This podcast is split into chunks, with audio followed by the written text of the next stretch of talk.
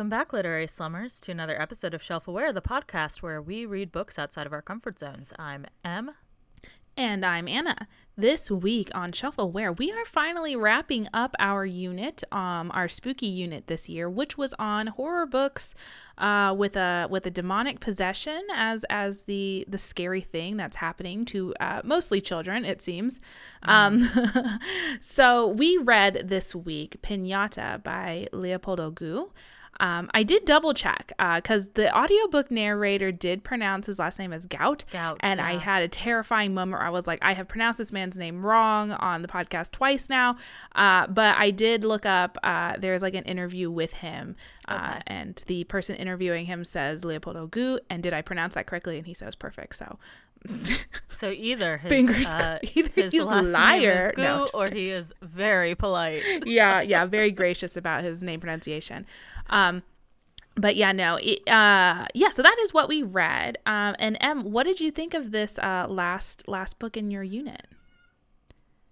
Um, I liked it overall. Good. I think. Uh-huh. Um, I think it fit the brief pretty well. Mm-hmm, uh, mm-hmm. We still, as you kind of referred to, the the demonic possessee is unfortunately still a child and specifically a girl child, which you know I'm I'm mm-hmm. sick of it, mm-hmm. but um, you know you can't have everything. Um, I liked that it was a different uh, uh, you know cultural type of demon, and yeah. I'm using the term demon here, and even the book itself points out that it's not really a demon, um, and that in general demons are things that the dominant culture don't worship, right? Like mm-hmm. that um it's easy to call things demons when it's stuff that is outside of your culture and that uh, would would not fit into your cosmology, right? Mm-hmm. Um, so I liked all of that. Um, I liked some of the characters a lot. Um, I did find some of it a little uh, same samey to The Exorcist, but I think that was pretty intentional because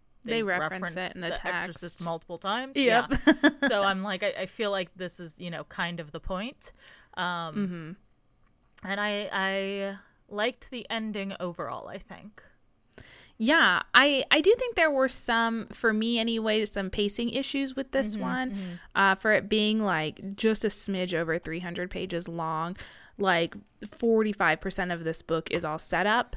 Um, and I, the book does a lot. I, I did like the things the book was talking about. So like our main character, Carmen, uh, is, um, is Mexican, but she has lived in the U.S. for a long time. And when she goes back to Mexico, um, for work, she talks a lot about how, uh, you know it just it doesn't feel the same and she feels a little bit out of place and people view her as someone who is not who is no longer like you know she's not a local she's not mexican she is more americanized and how that affects her and wanting to introduce her children to her culture and et cetera et cetera i really liked all of that but like as for like wanting this to be a book about scary stuff it felt mm. like it mm. took a very long time to get to that point yeah. um so it was very slow burn but like i said it wasn't unentertaining it was just you know i also feel like part of the reason that i liked this book um, is because it kind of isn't a demonic possession book in the sense of like what we've talked about before in terms of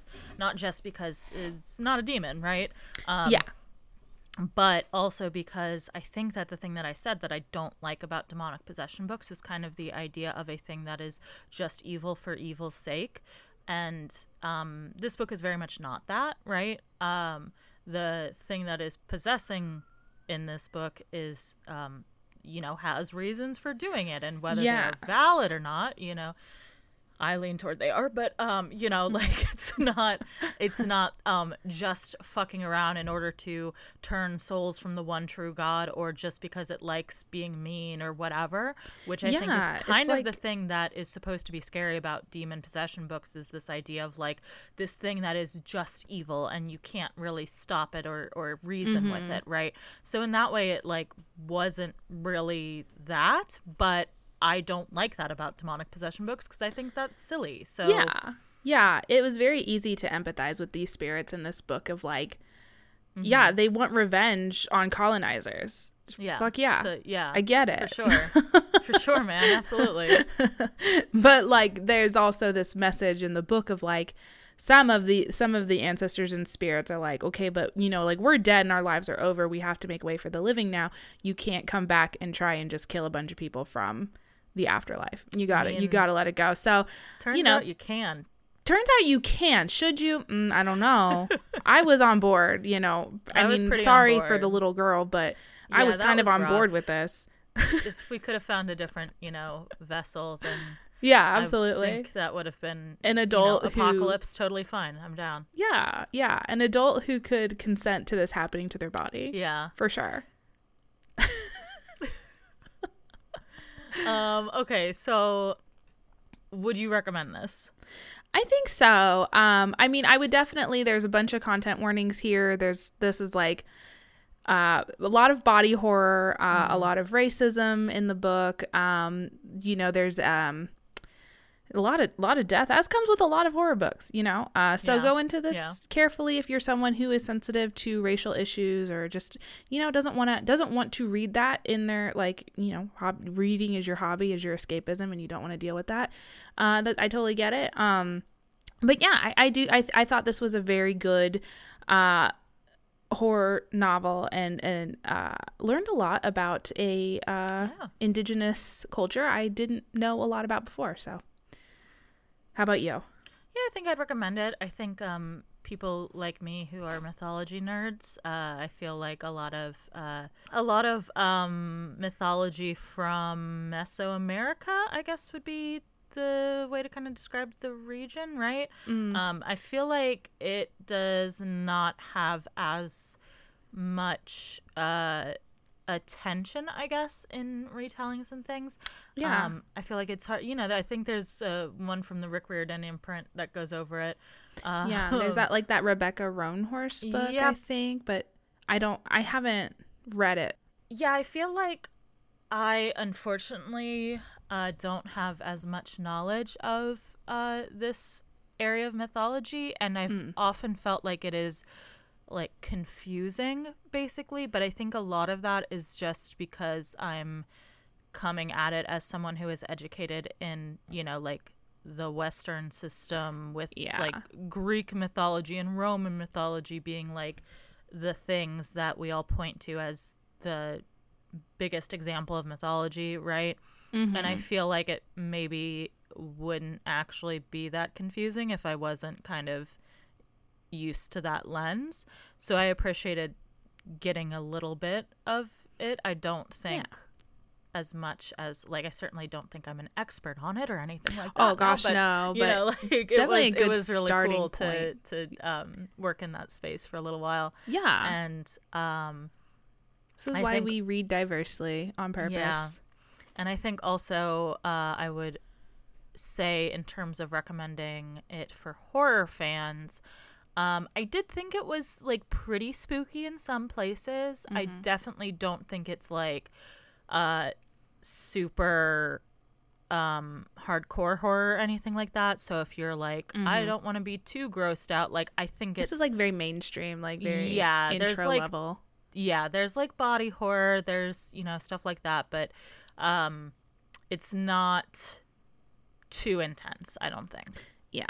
I also I did find the uh the parts that were more body horror were very like uh I don't know, visceral in a way that Mm-hmm. uh like even when we read the ruins, uh, that did not get as in depth. Um, Mm-hmm. I didn't think so. I, I don't know. I thought that I, I liked that about this one.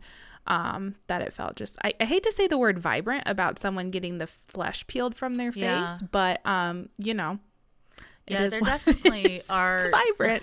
i mean it is right yeah, yeah. um yeah i definitely feel like there were some very memorable um like imagery in this book um, yes. i'm thinking about the the uh kid who dies in the fire and like the way that Oh my gosh. described yeah it's, it's. Yeah. Yeah, there's some Um, fucked yeah. up stuff that happens for sure. yeah but it's not like i wouldn't put this on like a list of like It's not like splatter really punk fucked or up anything. horror yeah Yeah, yeah, it's yeah. not extreme horror in the Yeah. Yeah, yeah. Uh, just not really a genre I feel like I need to get into. Mm-hmm. Um, kind of like you know, like a lot of dark romance. You know, you just Yeah, yeah. I will say, you and like this it, kind of moves fine. us into recommended reading. I have dabbled a little bit. You've dabbled in splatterpunk? Uh, I think it was technically splatterpunk, and I'm not recommending it because it was gross and I hated it. Okay, fair. Um, so yeah, I did. I did try one that was like in the extreme horror camp, and I it- to my you know maybe I'll try some because you know I've I've been expanding my horror horizons. We all know Yeah. this. Um, and I was like, okay, like this one's on Kindle Unlimited, and it's extreme horror. Let's do it. And it was just it was god awful, and I am upset that I read it, and it was really gross. yeah, um, it's unfortunate. So it was definitely in the camp of like uh gratuitous sexual violence i felt like oh, gross. yeah so i was not a fan but then i did read a different horror book that i did uh, like and can recommend which was um, Motherthing by let me look it up Oh, I've heard of that one. by Ainslie Hogarth. Uh yeah, so it is about a couple um that the they have been living with like it's primarily it's the woman's point of view. They've been living with her mother-in-law who passes away um after uh god what is it? It's not committing. What do we say for suicide? Dying Death by suicide? Yeah. death by suicide. okay yeah um after uh death by suicide and um she has a complete and total breakdown in a very fucked up way um really engages with the whole uh horror idea of the mother right because you know we all know that the mother is a is a horror monster Not even once. not even once moms Gosh. Mhm. Um, but yeah, it really like delves into that. So I would say uh, skip a little bit ahead if it's some like uh, I'll try to do the the trigger warnings really quick. Just skip a little bit ahead in case you, you don't care about that and don't want any spoilers. But um, there is uh, mentioned self harm, suicide, uh, cannibalism, forced cannibalism. Oh my. Um, uh sexual v- not quite violence i would say but reference to uh potential sexual violence Mhm. um and then like basically every sort of like mother issue that you could you know Oh wow. have so it was That a, sounds a rough, but it was an intense read um but i liked it and it really creeped me out which is like the goal so there you go. It's doing um, its horror job. yeah, there you go. Uh, so that's that's my recommendation for this week. How about you? Well, I started a book. I haven't I haven't finished it yet. I've started, but I'm really enjoying it, and hopefully, I continue to enjoy it. It doesn't have anything to do with anything spooky, um, but it is called Station Eternity by Mur Lafferty, which is a science fiction murder mystery novel about a woman who believes that her presence kind of invokes murders to happen to the point where like she has uh, gone to live on an alien space station. It's only her and three other a- humans and a bunch of other aliens in order to avoid uh, more humans dying. Uh, every time she becomes close to someone, someone close to that person dies. Uh, and so she's like, "All right, I'm I'm I'm done. I don't want to I don't want to be around people anymore." So she goes to this alien space station. Uh, and then she gets a notice that, uh, oh, by the way, they're going to allow humans on board now. Um, and so she has to do something about that. I am really enjoying it. I, so far to me, um, if you like me were very disappointed in a long way to a small angry planet uh, i Oh, think i think this is a good book because uh, there is there is that like variety of like look at all the strange alien species you know like this one this one is a collective of wasp like creatures that are big and like speak in collective noun and like uh, and then the, these these people are rocks and they speak in vibrations. You know like there's a lot of interesting alien species uh, and um, you know kind of taking the ideas of, of like what is it to like what is humanity and exploring that but then also there being like a plot. So um you know if if if or if you if you liked that also i mean good for you. Um check out this one too. You might like it. It has those cozy vibes to it. Um but yeah i'm about like i'm like i don't know five chapters into it maybe. Um but it's good. It's good That's it. you That's said, it. Now you said that it uh, wasn't necessarily a horror thing, but technically, if you're only five chapters, then you don't know. There might be forced That is cannibalism in true. yours too. That is true. I, I will say if, if it does, it there's definitely like a funny, tongue in cheek, uh, like satire aspect to it of like where the where it's like you know those the serial cozy mystery series where you, this woman always stumbles across a murder and then solves it. She's like, why do murders keep happening to me? So even if it is horror, I feel like it will be like. Uh, the cabin in the woods type, uh, It's not gonna so take much. a big tonal shift at the I'm gonna be so sad if it does. All right. All Well, right. let's talk about pinata. let's talk about pinata um so this book uh right out the gate starts with a, a prologue of uh basically a bunch of catholic spanish people spanish catholic i think is normally how those nouns are put together a bunch know, of spanish whichever, catholic people vibes. yeah whatever you know You know, I would say that in this instance, the Catholic part is more important than the Spanish part. So This is know, true. This is true. I Let's- think you're right, actually. yeah a bunch of catholics a bunch of fucking Catholics. a bunch of fucking Catholics come on over to Mexico and are just killing people because of just real because of religion. Yeah. They're doing a colonizing, uh, going after some kids. Uh, very ch- sad child death right off the bat. Uh, so again, check those content warnings, folks. Um, but basically, just setting the scene for why a spirit would be angry and want vengeance upon an entire uh, group of people, or like you know the colonizer mindset. It's bad. Do you get it? It's bad. Um, Colonizing, not even once. not even once, you know? Gosh, and God forbid any of them were a, a mom. Oof. Oof. That's Oof. why women weren't allowed aboard ships in the olden days. One mom aboard could sink the whole venture. Um, but we are we are shown in this prologue uh the idea of the piñata, which um uh, I'm sorry. We both listened to the audiobook of this, so we don't really have the text to refer back to. So forgive us if we're a little bit hazy on some of the details. We're, we are we've looked up as much as you know. We've done some behind the scenes things to make sure we've got some Did details. some googling. Yes, but basically the pinata as a vessel, not of uh, which is kind of like the the colonized version of it as like a, a birthday tradition where you smash it open and goodies fall out and everyone's excited, but more is like um, is it like was it like a no It's like a sacrificial thing, basically. yeah So, like, we've got two versions of the pinata, and I think there's a different N- Nahua word for uh, pinata, but I didn't couldn't find it when I did a brief Google. Um, but I think it's used in this book. Um, but essentially, uh, there is the pinata, which was from asterisk Spain, in which it was used as a celebratory and also religious thing. I think even before the conquistadors brought it over to Mexico to make it an even more religious thing. Um, but they basically, yeah, like you said, uh, put treats in it and then hit it blindfolded, and treats would come out. Yay, we love it.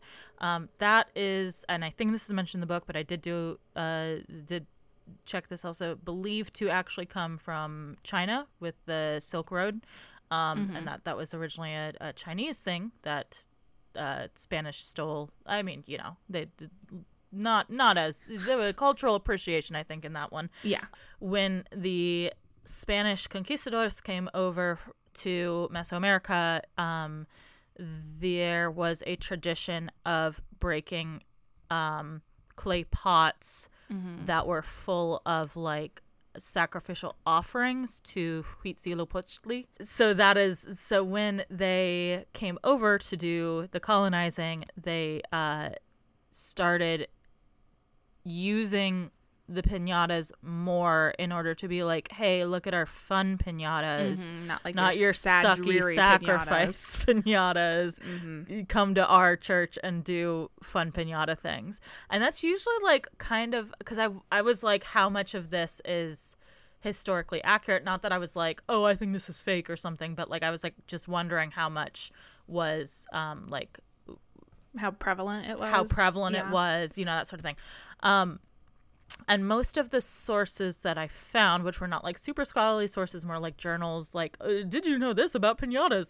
Um, didn't really have any references to like a sort of thing we saw here where it was very violent the way in which the children were forced to uh, uh, be involved with the pinatas and it's kind of always phrased as more like they just they were putting out their pinatas to be like come on come do come do catholic stuff. It's more fun. But i'm like i'm i'm i think we can make some assumptions that First of all, Catholic stuff is never more fun. Catholic it doesn't matter what you're talking never. about. No, it's don't Catholics are never the more fun option. Never, we can say never, that never, we're never. both Catholic, We're kind of. both uh, born Catholic. Yeah. born Catholic, Baptized Catholic. baptized Catholic, technically on the church roster. I think. Yeah, still, I'm getting into heaven because we- you know right, I was baptized. It's all right. officially been excommunicated yet. yeah, but you know, all my yet. baby sins were forgiven. Yes, so um, we're good. I guess we get a free pass. I'm not we sure. get a free pass on this.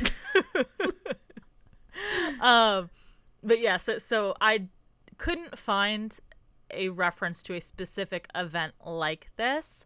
But again, most of the things I was reading were kind of like fluff pieces about like, isn't this cool about pinatas? So they probably didn't want to go into like the horrors of colonialism too much. Yeah, And I you would know, if you're an author of this is- listicles, probably Yeah. best to avoid that unless your listicle is ten top ten horrors of colonialism. which in which case I'd be like, why is this on there? I mean, I get it, but like, times colonialism really made us go, what? what? You'll never look at birthday parties the same again. Um, and then I think also uh, the the general vibe with pinatas was originally more associated with Christmas in Mesoamerica because they were trying to like co-op that holiday that was uh, for uh, uh, Huitzilopochtli, uh, which Typical. I think is generally like winter time, but I, I'm not 100% sure. But I think that was kind of the the thing there where they're like, yeah, let's not do this celebration for this guy with pinatas. Let's do this celebration for this Jesus guy with pinatas. Mm, Sad day. pinata talk. pinata talk. Thank you for coming to our pinata talk. Um anyway, so so this is the prologue and then we see kind of like the head Catholic guy getting getting his, the shit beat out of him by these angry spirits uh and he Love to see it. yeah, hor- horrible death for him. Uh and that kind of sets up the whole tone for like this is this is what we're angry about and this is what we're going to do about it. Uh so keep that on the back burner for another like 43% of the book. um so now we Now move we got to talk about architecture. now we got to talk about architecture. So all of that happened in like an abbey. Fast forward to apparently 2027. Um, yeah, I know, right? I was like, I, oh, okay. did- I was like, this book takes place in the future, and they don't mention that till the end. Like, it doesn't I super mean, like, it matter, doesn't but matter. like, They- like, like, because uh, spoiler, I guess, not really, but like at some point they realize there's like a 52 year cycle that uh the Aztecs Yeah. use or Nahua, Nahua use for their like calendar or whatnot. Um, and so when is the next 52 year? And I guess you know he didn't want to be. It's now in inaccurate there. 2023. It's Yeah. now. It's 2027. Yeah. So Yeah. like, I was like, oh, okay. yeah, it was it was a surprise, um, but it made sense. It made sense for it to be. Um, so we are in 2027, and Carmen has gotten a job. She works for an architecture firm, and she has been given the task of going to Mexico to refurbish this. She designed the refurbishment of this abbey into a like tourist hotel resort situation. Uh, and basically, she's like, I know I was picked to do this because I am Mexican, and so they're sending me to Mexico because they feel like I will, you know, that that's better optics, right? Uh, if they send me. Um, but so she's kind of like stressed out about this job, and she is not getting a lot of respect from the people who are doing the actual groundwork and the foreman specifically. They all are like, first of all, she's a woman how can she tell us men what to do? And secondly she's you know she's american now. You know she she may have been born here but she's american now because she's lived there and and she's been there f- for most of her life i think at this point. Um so what is she doing coming in and telling us what to do? So there is a lot of tension in the workplace. There's also a little bit of tension in her home life because uh, she has had to bring her two daughters with her to uh, to Mexico for the duration of this trip. It's like a whole summer, basically a summer break. Uh, she has an 11 year old daughter named Luna and a 16, 17 year old daughter named Izel. Um, she's brought them kind of out of necessity because uh, the the girl's father left um, left them when he when they were younger. He just like didn't want to do the whole dad thing, I guess. And uh, her mom lives with them uh, in the U.S., but she's getting on in age. And Carmen was like, I can't have my mom watch these two girls an entire summer while I'm out of the country. So just come with me and we'll make this a cultural experience. I'll introduce you to um, my home country. Luna, And I think also that's like you know, uh, totally reasonable to just have done that anyway, even if she didn't Yeah. have the grandma and dad issues. You know, be like, yeah, come like me, uh, learn about my family or my history. right, Yeah. like you guys are Mexican, like you, should maybe go to Mexico if you have the opportunity. That you know seems reasonable to me, but uh, Absolutely. Izel is is not a fan. Yeah, Izel's not a fan. Um, she is the older daughter and very much like going through that teenager phase of, you know, this is this is what I see uh, my life being, and I don't really have any interest in adults and and their feelings of like respecting cultures and whatever. I just I'm mad because all my friends went to theater camp, and there is this like distance between us now because they all did had their shared experience and I'm off here in Mexico in a different country losing all of that friendship time with them. And she's worried she's very worried about her friendship statuses.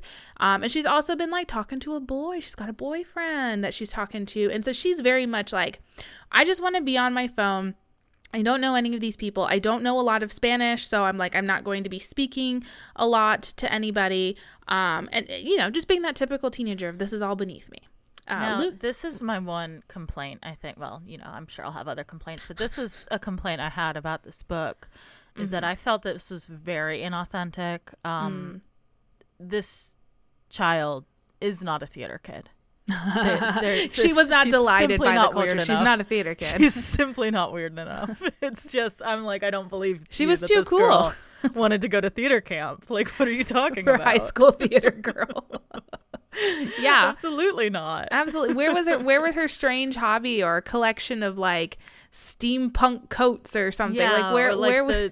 Plushie that she carried around every day and refused to like put down or Absolutely. Where where were the where were the Shakespeare monologues she was pretending to memorize? Like where was the sexuality crisis? Like come on. absolutely. No, Izel was very uh ash- like confident in herself and like just extremely cool girl vibes from cheer Izel. camp. Cheer camp. She should have been going to cheer camp. She should have been going to cheer camp. Mm-hmm. Mm-hmm. I would have even believed like uh like a, a science a scientific minded yeah. person because she was very much like I don't like all of this like Nahua tradition and stuff that she's learning about while she's there. She's like I don't care. I don't believe Yeah, it. it doesn't matter. It doesn't This matter to me. It's all old fashioned stuff. Um, but Luna, on the other hand, the younger daughter, she's like, she's absolutely enamored with Mexico. Like, she has been in her spare time working to improve her Spanish. She has been conversing with the locals. She's been like learning about the traditions and stuff. She fucking loves it. Um, This is and- a theater kid. she is the theater kid. And carmen is um very much has has this oh, this anxiety of something happening to her daughters because and and she she grapples with this. She's like i've been in america too long because the country that i grew up in i feel like is no longer safe. And she's seeing all of these like um, posters and stuff like for basically like women have gone missing and and presumed trafficked or kidnapped or murdered or something. And she just has this stress throughout the entire book that something terrible is going to happen to her daughters. Something terrible does happen but it is not uh you know something that could that she could have prevented i don't think. Um I mean, she might have been able to prevent it through she like was more religious. just a whole different series of life choices, I guess. if she'd prayed over it maybe. Yeah, yeah. uh basically the only the only person that is on good friendly terms with Carmen and her family while they're here uh is a uh is a priest named Father Verone who is the head of the abbey.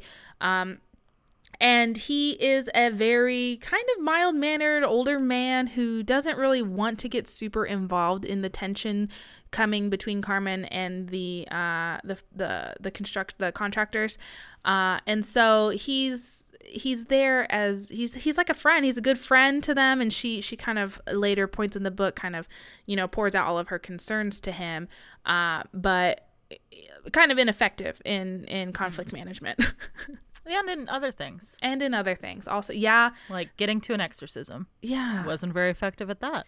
yeah, yeah. But I mean, that was more America's gun culture's fault than anything else. Well, and ghosts. I think there was a little There was some ghost work there. on that one. There A was little some bit of ghost light work ghost there. work, ghost work and gun work. The same time you read it and you're like, yeah, that, that does track. Yeah, it does Oh, track. That, does that track was that was there. natural, I guess. So like Yeah. a that was as realistic of the death as she could have made that. Yeah. Um. Anyway, so so we also have uh, these two characters, Qualti and Yoltzi, and they are of Nahua blood. Uh, they um they are indigenous, and they um Qualti is he works as a carpenter on uh, the construction site in the Abbey. That's how he meets Carmen, uh, and they are both kind of more. They get into like a philosophical discussion and whatever. Yoltzi sees ghosts. Um, that's her whole thing. She she works at City Hall, and she has always had this connection to the afterlife where she can see those who have passed on. She sees them just out walking around, and she's like, I know that they can't do anything to us. Um, but I can see them. And also, like, she can have th- this power gives her like insights into people, and she can kind of like learn things about them or know about their emotional state. Like, she she just has this kind of um, supernatural. The ghosts be like, mm, Yeah, this guy, this guy, his mom's got cancer. right now. Yeah, Yeah, that that later. Yeah, yeah, yeah. I think that like I think it gets amped up at that point. I'm not sure. Is she just always that good with ghosts? I think I think the whole fifty-two years thing amplified her powers. It felt like to me, but Sure. I could just be reading into that. Um, That makes as much sense as anything else with ghosts. Yeah suppose. yeah i mean it's a parent it's supernatural sort of thing so Yeah. I feel like that's always the thing with like supernatural stories or whatever where it's kind of like as long as it's it makes enough sense. I don't need it all spelled out for me, yeah but you know, some spelling would be good. some spelling would be nice It's not Just at all a reference to the fact that neither of us knew how to say or spell most of the names in the book. Because Yeah, we yeah. were listening to it. audiobooks man uh Really it was it was because of like this book came out this year so just like libby was Yeah. like nah man it's gonna be a minute yep, you're not gonna get this book for a while and then hoopla only had the audiobook which i mean you know Meanwhile, I've somehow ended up with four different copies of the Christmas Secret. So hilarious That's yeah fine. so necessary too. um, so the Luna starts talking about seeing an old woman outside of their home, kind of like what she thinks is like waving at him and stuff. Uh, and Carmen is like, "That's weird. I don't like it. You know, I don't, I don't, I don't want to have. I don't, don't let the old lady into the house." Um, but she does Never come. let the old lady into the house. Never let the old lady in the house. That's just a Could be a you mom. know. That's when you know you're in a horror novel. Um, or Snow White. or or if you're Snow White, yes. Especially if she's got an apple. Oh my god. Oh man. Oh man. So, um yeah, Carmen comes home from work one day and the front door is like wide open and the girls are like, "No, it was supposed to be locked." Cuz Carmen is like, "The door must be locked, like dead bolted when I leave the house. Like, do not leave the door unlocked. You don't know what's going to happen." Like I said, she's very like anxi- anxious about what could happen to her daughters when she's not around, but she has to go to work, so what is she going to do? Um but she comes home and the door is wide open. The girls are like, "We didn't open it. We didn't open it." And then she finds a strange jade bracelet uh, in the house, um, and no one can explain how it got there. It, this is an Airbnb. She's like, "I know this wasn't here when we moved into the Airbnb. Um, where's it from?" The girls have no answer. She has no answer. The mystery of the jade bracelet by Nancy Drew or whatever. This is another reason, one of many, I would never survive in a horror movie novel situation because if I found a jade bracelet, I'd be like, probably lost that a while ago. I guess it's it. Yeah, Don't remember Yeah, it, I get. I'm just gonna wear it, this but I'll. It's wear it always. Beautiful. It's I have good taste. I didn't know I, have bought this. great taste. I'm so smart and good. Luna loves a the ghost would eat bracelet. me. Luna wants this bracelet for herself, and Carmen's like, I don't know, feels weird. Let me get some answers about this. Uh, she goes to Qualty, who she's like, Hey, I've heard this bracelet was like uh, Nahua make. Can you tell me more about it? He's like, uh, I don't know, let me check with some people. Meanwhile, Yoltzi has like seen Carmen and her daughters in the market and stuff and has had some sort of ghostly premonition about something absolutely terrible happening to Luna. So she looks at Luna and she's like, This girl is so wide open and receptive to experiences and other cultures that these spirits are going to go into her body and take advantage of that. That's I why need you to warn have Carmen. to hate your own culture. You have to hate all cultures. all cultures. Just be on YouTube, fear. kid. What are you doing? uh, but so she, uh, as the, under the guise of someone who works at City Hall, goes to Carmen and is like, "We need you to sign these papers again." Also, by the way, something awful is going to happen to your girls. Carmen is like, I, I know we submitted these papers already. What the fuck are you threatening my daughters in order to like get more money out of us? Like we've paid you enough money. What do, what are you trying to do? And Yoltzi's like, no, no, you misunderstand me. Like literally something terrible, like a spiritual sort of thing is going to happen to your daughters. Carmen again is like, stop threatening my daughters. I'm going to call the police. Uh, and Yoltzi does eventually leave. Uh, uh, but, she's also like, well, I'm a friend of Qualty's. Please trust me. She's like, no, get out of here. So she leaves. Carmen then goes to Qualty and she's like, "Your friends are fucking weird. Your friend's a weirdo. Your friend's a fucking weirdo." She, he's Your like, "No, a real theater kid." Yoltzi didn't mean it. She sees ghosts, and she's oh, like, Oh, "That's okay." Excuse okay, me. I don't know what you're talking about. I don't really, I don't want to get into all these Nahua traditions. Please just tell her to stay away from me and my family. And he's like, Well, I hate to tell you, but she's the one that's going to know a lot about this bracelet. And then Carmen's like, fine, you can both come over for dinner one night. so they go over for dinner and uh, Yoltzi's very like apologetic. She's like, I'm sorry, I'm sorry that this happened. Um, uh, ghosts, man. Have you heard about the ghost? Your daughter, she's very receptive to all experiences, and the ghosts are going to take advantage of that and corrupt her.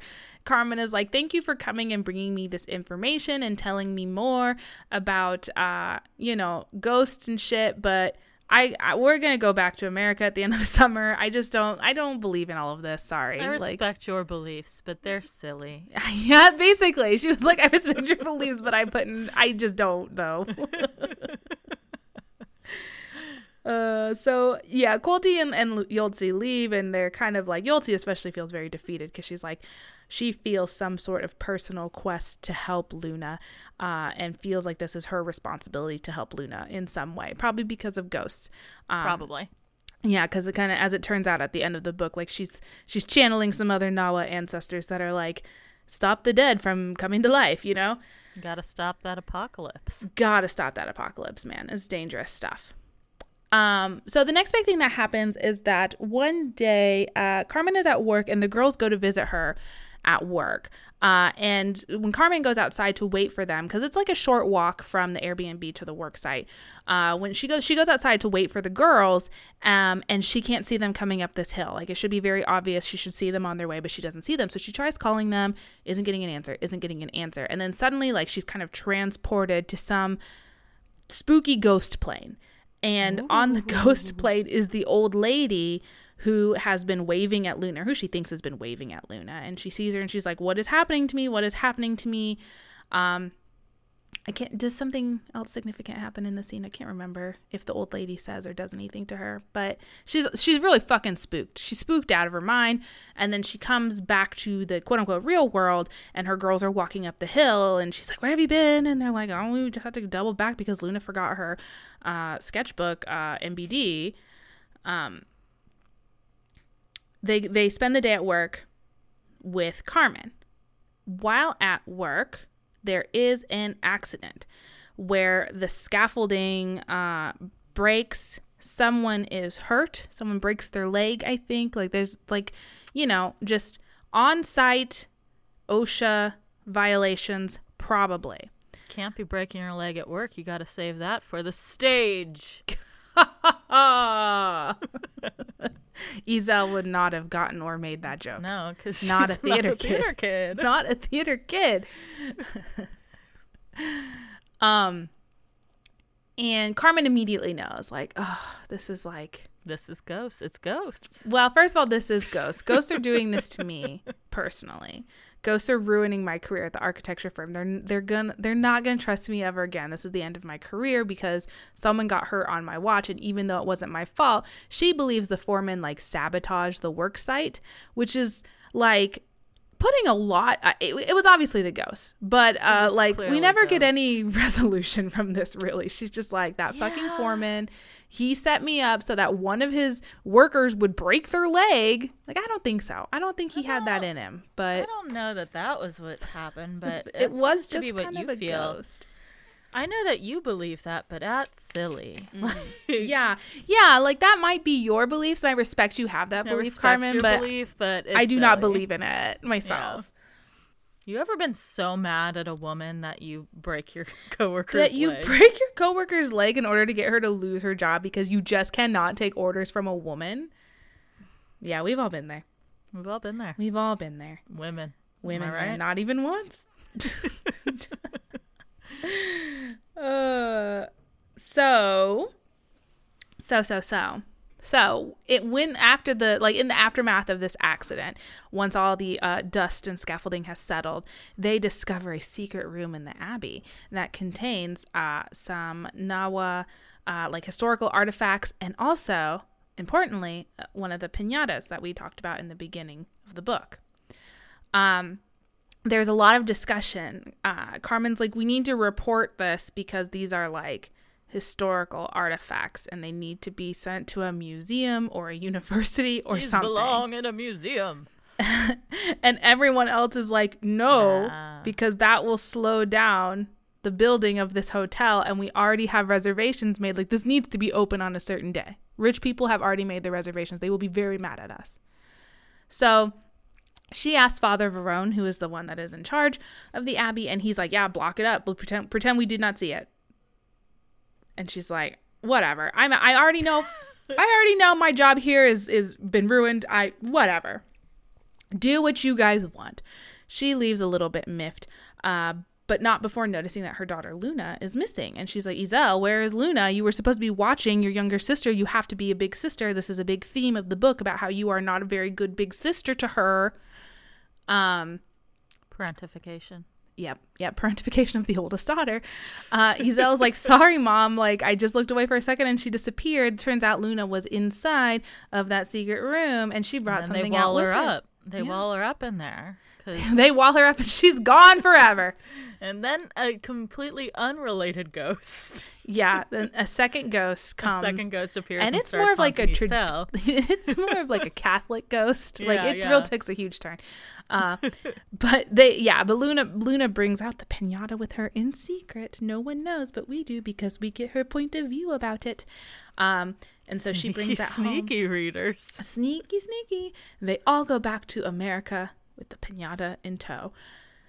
Um, immediately in the second half of the book, Luna's um, p- entire personality has changed. And uh, Carmen kind of writes this off as like she's going through her angsty, tw- angst, angsty tween phase. She's going through, you know, she's growing up. She's becoming a woman. She gets her first period, or so we think. I, it's confused Still about that scene. Still unclear. Um, so she's like, and and she thinks that like Luna has been very uh, traumatized by this. Like she loved being in Mexico. She doesn't want to leave Mexico, and so now she's taking it out on everybody, right? So maybe not traumatized, but like she's like upset. She's upset in that eleven year old way of like, mother, how could you let this happen to me? Um, to in Carmen's eyes. They settle back in. Carmen's having a not a hard time at work, but has definitely been like demoted, kind of, and is kind of waiting to see if the board will decide to keep her on or not. Uh, is a, is the vibe she's getting.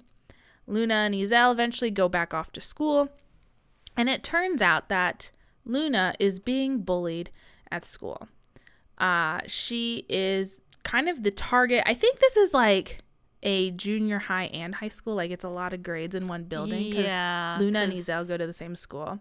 Because there's some like reference later to when they're trying to like be not mean when they're trying to talk back to the bullies or whatever, and they're like, "Well, I would be more worried about being 30 and still in high school." Like, Yeah, because that one boy got held back. Yeah. yeah, Yeah. It's like okay, Yeah, so it's a bunch of is- like people Izel's age bullying 11 year old Luna. And it's important Wild. here to note because I didn't say this earlier, but Luna and Izel have two different skin colors. Izel is has a lighter skin tone and Luna's is darker. And so she is getting bullied by kids who are super into white supremacy and they don't believe that she and Izel are related because of the difference in their skin tones. Question. Yes. This book takes place, like this part takes place where in the U.S.? upstate New York is the vibe I was getting, so like Okay. probably super conservative. Okay, because I was just like, Because they lived in New York City and had to move out of the city. I don't know how far upstate they went, but I think upstate enough to call it upstate because they're not in the city. like I feel like I remember something about some comment about not a lot of like other uh Hispanic Hispanic folks in their area maybe, but I'm just trying to figure out where they would live where these bullies would have the time to bully an 11-year-old like uh, did they just start with the 11 year old or like could surely there are other like people of color at that school Mm. did they did they like 11's a weird age to go for were they like well we're not going to bully anyone who's Can't bully age. anyone our age because they will beat us up. But this child, but okay so let's go down to like 17 nope Yeah. still no okay 16 no one of the newbies, one no. of the like that's the brand really- new seventh grader. Really had to stretch there to get to the 11 year old is all i'm saying. They weren't you very know? intelligent people. Um, Well, I would say most people who are into white supremacy generally aren't.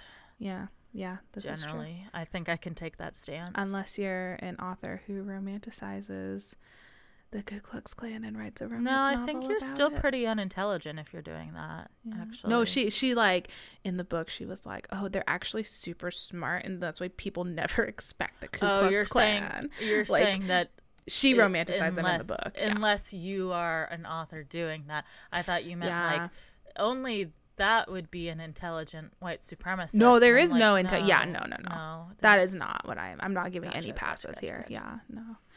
Uh, Or I thought maybe she said something about her. She's very smart or something, and then yeah. absolutely not. No. Anyway. so then uh yeah she um Luna also has issues with a teacher. Like she's just kind of really checked out in class. Like her her new school, none of her the teachers issues with the teacher the teacher is like let's learn about colonialism let's learn about the Aztec Empire and, and, she's like shut the fuck up you I've know what you're lived about the Nahua people is yeah, she's like you don't know the history of the Nahua. Um yeah, she gets into a fight with her teacher and her teacher escorts her from class and uh because I mean rightfully so. She was like if you're not going to teach us correctly about this culture, why are you teaching it at all? Uh, and and the, the white teacher is just like doesn't know what to do with this child, uh, and so escorts her out of the class. And they they have this weird moment outside the class where she tries to talk to Luna, and she's like, "Why are you acting this way?" Um, as if that's a you know, it, whatever, whatever. I get what was happening here. It still pissed me off, even though I knew it was done to effect. But anyway, um, um, and Luna kind of the spirits take over her body, and uh, the the teacher kind of gets hypnotized by Luna, the spirit's eyes, and uh, then she. Uh, she doesn't know what she's doing. And when she kind of snaps back to reality luna is like screaming and tugging on her arm. And this teacher has left like a humongous bruise on luna's arm because she's been grabbing her so tightly. So guess what? That teacher is in really big trouble now. So luna uh luna is we see we get like this POV of her where she like describes like wanting to reach out and talk to people and explain to them like I don't want to do this but it is it is basically understood at this point Luna has very little control over what she is doing over her what her body is doing and she's kind of just like a She's passenger along for the ride in these moments. Um so bad news bears for Luna, but the, the her other families, Izel and Carmen, are like, is something weird happening with Luna? Uh, do you like they they are both like they don't want to say it to each other, so they just have these like internal thoughts separately from each other of like, is Luna being possessed by something? like, Luna like they need a real explanation for this, but like what Yoltzi was saying now, kind of like, mm, is it that? Is- Is it that? Is luna maybe a ghost there may be a ghost. Um, it all kind of comes to. Well, and then grandma gets pushed down the stairs. I did I forget to think say that that. actually, yeah, I was gonna say I think that happened before, That happened also it like first. didn't really have that much to something. do. Yeah, like I think it was just kind of like to get the grandma out of the way, essentially. Yeah, because grandma, grandma, like looked at Luna and she's like, "I know you're not my Luna in there," and then she was spiritually pushed down the stairs to make it look like she tripped, and she almost died. But Carmen came home just in time. So anyway, grandma is out. She's at the hospital. She's in a coma. These weird butterfly masses keep showing up around town, uh, but not everyone can see them. Sometimes a bunch of people can see them and are affected by them, but sometimes like only Carmen and Luna can see them. And Luna tells her mom like you have to not be scared. Don't believe in them because they're like feeding off of your fear and they'll go away when you're not scared anymore of them or And something. that's some classic ghost shit. you Classic know, ghost shit. Don't So believe the ghost is there, then Mm-hmm. ghost isn't there. Yeah. There you go. There Easy you go. there you go. Uh, there's a scene with the butterflies where uh, Izel has kind of been talking to Josh about like, uh, uh, there's weird stuff going on in my house, and like I don't know, like maybe my sister's being possessed by some sort of spirit from when we were in Mexico. Like she has been very open to him about the things that are happening, and Josh, God love him, he's like Good boy. he's a good boy. He's there to help. He's like, just tell me what you need. I'll come pick you up and take you to McDonald's and we just to get you out of your house. Like I will I will throw punches when the bullies are making fun of your sister. Like I am here to stay. Josh was a good boy. Josh was a great boy. Josh was a great boyfriend and I did appreciate Josh. Um Also not a theater kid. not a theater kid. No, no. He was more like a band kid, I think, is Yeah. Josh's vibe. Josh was very band band, kid kid. energy. Mm-hmm. Yeah, like he played trumpet. For sure. for sure. Uh,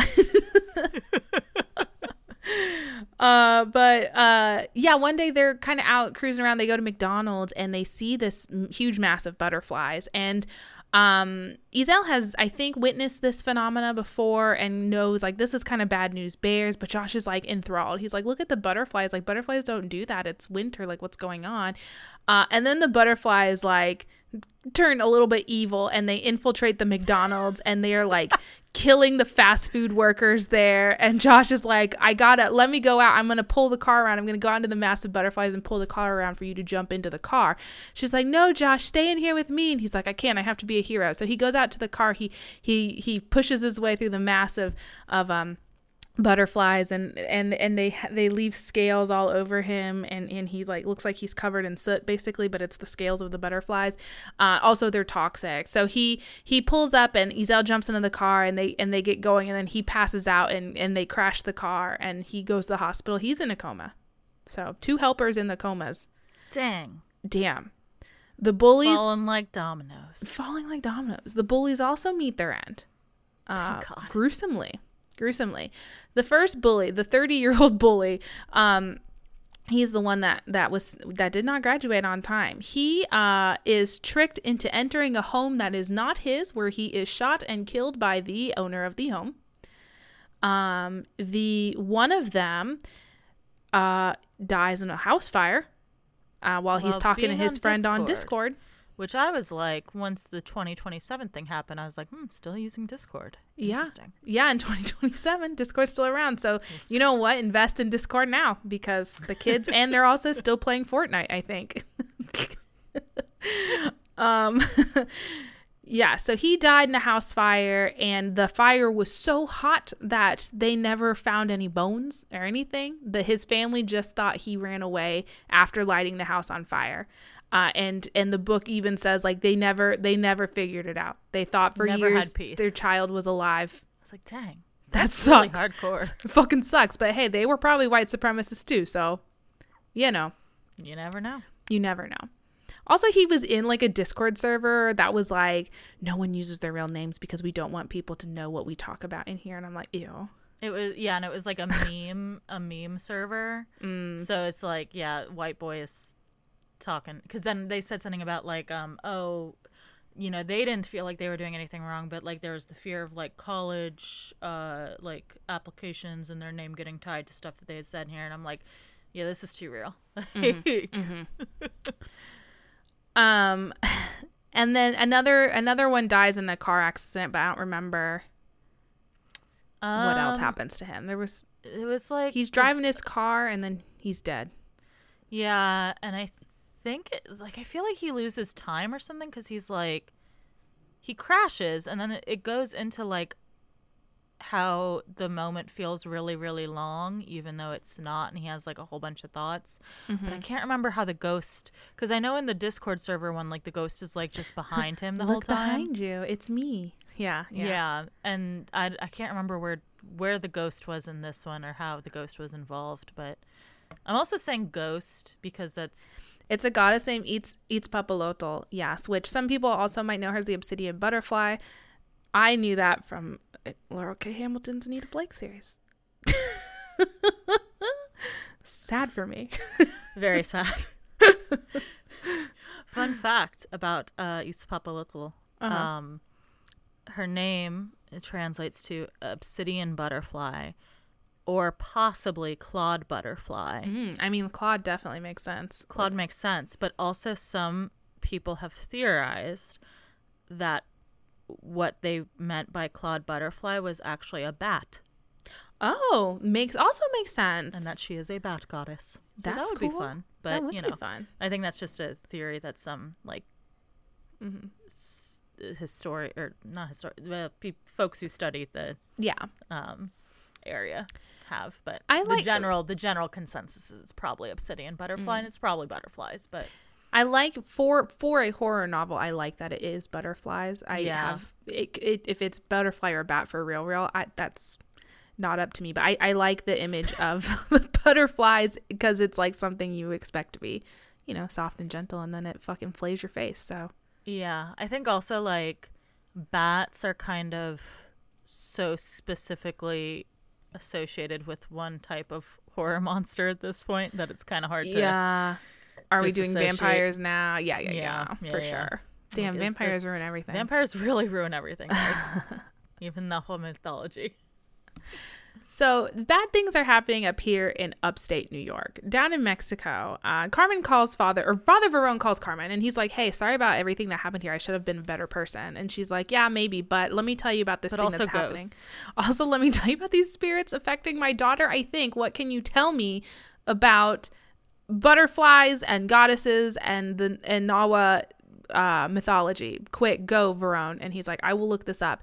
He goes to a church library and he looks it up. And he basically, um, he tells Carmen that like the uh, the Nahua people had two calendars one for like just here are the days and another for like religious things and every 52 years i think the calendars like coordinated in some way and that was like a year that people had to uh like atone or make amends for you have things to throw out all of your stuff. You have to. It's like uh It's the sun is going to. yeah you're like warding off bad vibes Yeah, because not vibes that like take it seriously guys not like me Take this seriously. Take It's this for real, real. It's like there's um a cycle.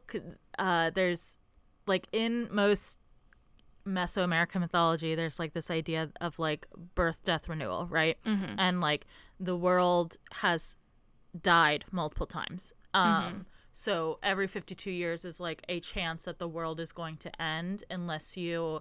So for for the group that we refer to as Aztecs, uh, they um believed that every 52 years you had to like do a big clean out in order to appease Huitzilopochtli, who's the sun god, mm-hmm. um, and also like the uh like patron god of Tenochtitlan, which is like where the Aztecs were located.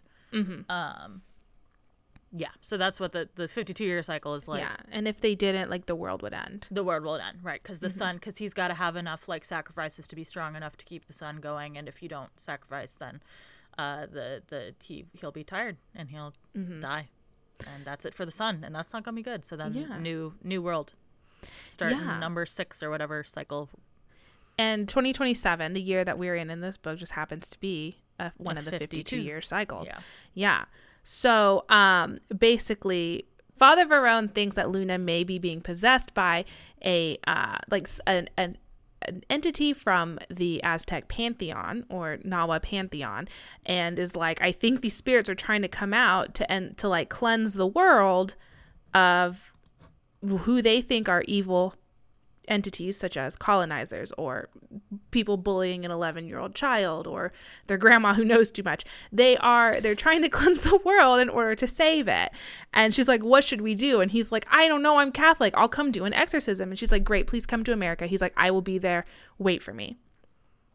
Meanwhile yoltzi has some sort of like uh like paranormal uh spiritual breakdown in which she can only speak in the Nahua language and she like can't she can't hear or interpret like Spanish or English or anything else. And not many people speak this language anymore. So she goes to Qualty and she's like well I gotta go to America. And he's like why? And she's like I have to save Luna because I, I feel like if I don't go there the world is gonna end. I gotta go up there. I gotta help them. I don't know how I'm going to help them but I know it has to be me that helps them. And Qualty's like okay, I will help you. I will help you. Because they don't have time nor the means to get a visa to visit the United States. So they're going to have to um, cross the border in a way that is very unsafe. She's like, I bought a bus ticket. This bus is going to take me to the border. The, that there will be a man waiting there for me, and he will take me through a tunnel, and I'll be in America. And Qualty's like, this sounds sketch. Let me go with you to protect you. Uh, they get to the border the guy is there, they pay him their money, and he's like, okay, go through this tunnel and then be quiet. Uh, and don't come out on the other side of the tunnel until someone comes to retrieve you. These people come to retrieve them. They actually work for some sort of cartel, and they're like, you have to, you have to get your family members in America to pay you a ransom, or else we're going to keep you and you're going to work off your debt to us. Uh, and then we'll let you go and live your life in America. Just like Qualty said would happen. He's like, this wasn't safe. I knew I knew this would happen. Uh, but Yoltzi uses her her ability to speak with spirits to be like this this man's mom has cancer and she does I a trick. fix it. Yeah she does a trick that's like i can fix cancer. You don't can't trust the, the doctors these days hospitals they don't know what they're talking about. Let me fix your mom. And so the gu- question mm-hmm. do we think and this isn't important even a little bit but do we think um that this was like her powers being like, I can just tell that this guy has a mom who has cancer? Or mm. was it like a ghost telling her, like, hey, this guy's mom has cancer? Or was this guy's mom already dead from cancer and her ghost was there going, my son is a real shithead, let me tell you. Yeah, his mom was like, listen, tell him about my cancer. Listen, That'll really freak I'm on out. my deathbed. Tell him about my cancer. Trick him. He's real, we're real close. Um, but so she she tricks him long and he she like doesn't fool him. He's like, "What are you talking about?" Like, but it puts him off guard enough that Qualty is able to grab his gun, shoot him and several other members of this cartel, and then help Yoltzi escape to a vehicle where they they drive off into the desert, but not before Qualty gets shot. And Dang. guess what? Qualty dies. Qualty does Sad. do a die. Yeah. Uh, all on her own now, but she, uh, you know, makes her way up to upstate New York. She gets there. That's where she is. Father Verone, he's in New York City, hanging out. He still had a visa from when he went to visit his friend in New York City. He's got a real famous friend, and he visited him, and he still's got that visa, so he's able to get into the country relatively easily. He uh, starts seeing ghosts, gets spooked he like he's like oh i went into this restaurant uh, but the restaurant was boarded up and it's been closed for years that was kind of hokey he goes into his bedroom there's a ghost he starts attacking it he's throwing shit in the walls and he's screaming help help help help help and he's being like you can't do shit because i have God on my side. I have God. The power of Christ compels you and me. I don't know. And uh, the police are called. The police break into the room thinking there's some sort of domestic violence situation happening. They see Father Verone and they think he's reaching for a gun, so they shoot him and kill him first. Well, they think he has a knife because the ghost has a knife. The ghost has a knife. There's there's ghost work here at ghost play. Ghost v gun v God. Who wins? Ghost. Ghost. Ghost always wins. Father Verone dies, and Carmen like he she's like waiting for him to arrive. She knows what day he's supposed to arrive. He doesn't show up, so she calls him and she goes to the hotel where he was supposed to be staying. And they're like, they're like bad news. Bad news for your friend. Carmen's upset. She doesn't know what God, I hope do. he wasn't here to do anything important like exercise your daughter. Yeah, that would really suck, wouldn't it? Anyway, good luck with Good whatever luck. you're up to. he was like reading like how to do exorcism on the plane ride over. Like this man was so out of his depth. He was not ready. He was But not ready. I did feel bad that both of these men died. I understand that that is, you know, that's par for the course for a horror novel. People you like are gonna die. Qualty's death really hurt Verone's. I was kind of like, eh, whatever, but fine. still, it just like sucked. Um, Carmen and Giselle at this point have talked to each other and they're like, it's ghosts. We must do, we must do an exorcism. So they decide they're just going to make one them up themselves. Like Father Verone had told Carmen enough that she felt like she could kind of wing it. So she was going to build a big pyre and have a fire in the backyard and they were going to throw shit in the fire. Uh, and, uh, as they're doing this, who shows up to their house but Yoltzi? And uh, with Yoltzi's help, she she calls all of her Nahua ancestors to her, and the ancestors fight the spirits, and the ancestors win. Luna is saved. Everyone's pleased, and then Yoltzi disappears. Um, I don't know. Like, does she die, or does she really do? Does she really meet up with other Nahua people in the end? Like that part was so vague to me, and again, i wasn't like reading it with my eyes, so it was hard for me to figure out what happened there. Um, Who was the person they were talking about at the end? Like she found other Nahua refugees and they handed her a blanket and was that her or was it the spirits? I don't know. Mm. Intentionally vague. Oh, that old woman also shows up at the end. Uh, and and they're like, "Who are you?" And she's like, "I was trying to protect Luna." And they were like, "You're too late. Luna, the whole book is done." And she goes, "Okay." And Okay, bye. goodbye. Grandma wakes up. Grandma's healthy. Josh wakes up. Josh is fine. Uh, the end. I also was like just generally confused with Uh huh. like what was what, right? Like Yeah, this part of the book was very abstract. Um, Yeah, because it's like, is is it the? Because there's like the one ghost who's not like a goddess. I don't think that Yoltzi like sees their death or whatever, Mm-hmm, right? And is like, I saw what happened to you and blah blah blah. yeah. But then, like, is she that the same these. as Itzpapalotl, or is that like a different entity? Like, because uh, they they also say something about it being uh like that it's a Sit- Tzitzimime is like what has attached to her, which is just like the Mm. general rank of goddesses. I think. Yeah, I don't think it's like a specific entity. It's kind of just like here are these angry, here are angry ancestors, and they want revenge. Um, but and their revenge is basically like serves dual purpose, right? Um, but yeah, I it, it was it did become it did become very abstract, and again without the benefit of going back, I like I could have re-listened, but it's uh, it, it's hard when I'm not looking at words. I'm sorry, my brain the way it interprets information, is- unless I'm looking at the words, it's very sketch. Um, but um I think like she saw she saw this one when, when she has the breakdown that leaves her only able to speak the Nahua language. She um she had a vision of uh of an older woman like being hunted down uh because of her religion and her beliefs and she she was hunted down by the Catholics and then she like curses them um and some and bad things happen to them and I yeah I don't know if that was supposed to be Itzpapalotl or if it was like just here is a story and you apply it across Yeah, the like, board. apply as you see fit. yeah. And I also kind of was like, um, because my interpretation of the whole thing was kind of less that it was like actually Itzpapalotl and more that it was like these ghosts who were taking on the aspects of Itzpapalotl. Yeah. like, we were we were like uh showing reverence to her by using Yeah. the obsidian butterflies kind of Right. yeah, Because I was yeah. like, I don't know. But then like it also kind of seemed like it was. So I, it was. And I mean, like, I. I do think it was intentionally vague, you know, but yeah I'm not. and it really might be more apparent to people who are more familiar with the Yeah. this mythology um like like we said at the top we we are not and that is you know a byproduct of our public educations Mm-hmm, um but you know it's on us to do that research so perhaps we will go forth and find more information about this and educate ourselves. Yeah. Let's not let other people do the labor for us, I suppose. That's on us. I thought that the um old woman Mm-hmm. was There were so many old women. The old woman that was like the one that she saw die, Uh huh. right? I thought it was Quetzali, who was the little girl from the beginning who ran away. Maybe.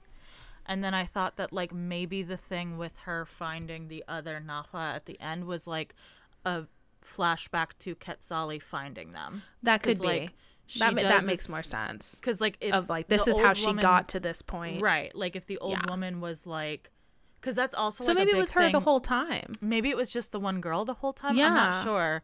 So I was like, maybe it's just Quetzali is like all of it, and she's just taking on aspects of Itzpapalotl eh, because it's like how she's. Because I think that is like also a thing that happens in a decent number of like ghost Like type she's an things. avatar of that. Yeah, yeah. entity, So I don't know, but maybe it was a goddess. Maybe it was multiple goddesses. Maybe it was just ghosts. Maybe it was pissed off ghosts. I, I it Yeah. was, it was cool. no Yeah, it was what, cool, and it was it was it was kind of like a you know apply your own apply your own yeah, theory maybe um or or if you know maybe you read it and it is more obvious when you read the text maybe we're dumb maybe that's always a possibility. that could be on us yeah uh but yeah we're here for your entertainment sorry Uh, well, that was it for the exorcism unit, I guess. Yeah. Um. it was an interesting one for sure i yeah. we went from some low lows to some some better books i was very surprised by the exorcist itself Mm-hmm. did not think i would like that book but i ended up enjoying it and then this one was was i i really like through and through very good Yeah. Uh, I don't know that this will be. I, I don't think it'll be a genre I avoid necessarily. Yeah. But I don't know if it'll be one I seek out because Mm. again, I think that the classic demon Mm-hmm. um is very boring to me because of the whole like it's just a bad It's just thing that pure hates evil. that just likes being bad. Um, yeah I like We like this sort of motivation for our yeah evils. yeah I want I want my villains to be uh multifaceted. Um, absolutely but uh yeah, overall a successful unit, I think. yeah we did good with this one Way to close out the year. yep merry Um, christmas Almost, because next week it will be Christmas time again. no um, no And you know how we like to celebrate here. It's by reading it another book in the? Christmas shoe is that what we're doing is celebrating Sure. it's a rough one. This was a rough one. Um, uh it is every year uh, you, I, I always forget. It is. It's true. Like you just it doesn't it doesn't hit you how bad these books are until you're thick Yeah. in one again and you're like, ah, yes. I feel like I always remember like the saccharine quality of it, but I forget how much like boomer moral aesthetic it is. Uh, you yeah. where it's just Yep. like bootstraps, bootstraps, bootstraps. Yeah, yeah. um, but yeah, we'll be covering that next week. Uh, the week after that uh, will be New Year's Day, so we will not be posting an episode. Goodbye. Um, and the Enjoy week after holiday. that, enjoy your holiday. The week after that, it will be Warrior Meow, Cats. Meow meow, Warrior Cats. Warriors, Dawn of the Clans, Book 2, Thunder Rising by Erin Hunter. In the meantime, if you have any books or units you'd like for us to read on the podcast, either because you think we'd love them or hate them, you can email us, shelfawarecast at gmail.com. As always, thank you to Ben Cope for the use of our theme song. You can check out his YouTube channel in our show notes below. We are also on all of your favorite podcast aggregating platforms. So if you haven't followed or subscribed to us on one of those, you definitely should. Otherwise, otherwise, I don't really want to make a joke about this one. Other, uh, otherwise, uh, we're gonna we're gonna tell everyone you're in some nasty Discord servers, even if it's not true. How are you gonna prove it's not? Man, Can't Sucks. prove a negative. yeah, exactly. um, if you use Spotify or Apple Podcasts, we'd very much appreciate a five star review. But if you don't, that's all right because you can talk about us anywhere on the internet you like. In the word of Leopoldo Gout, I don't know her well enough for that. We're friendly, but it's not like we have the kind of rapport that I can say, My childhood friend is, was watching you and thinks your daughter is under demonic threat. Would you care to meet her?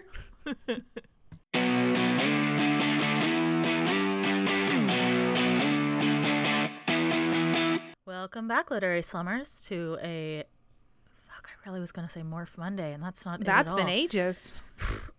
well.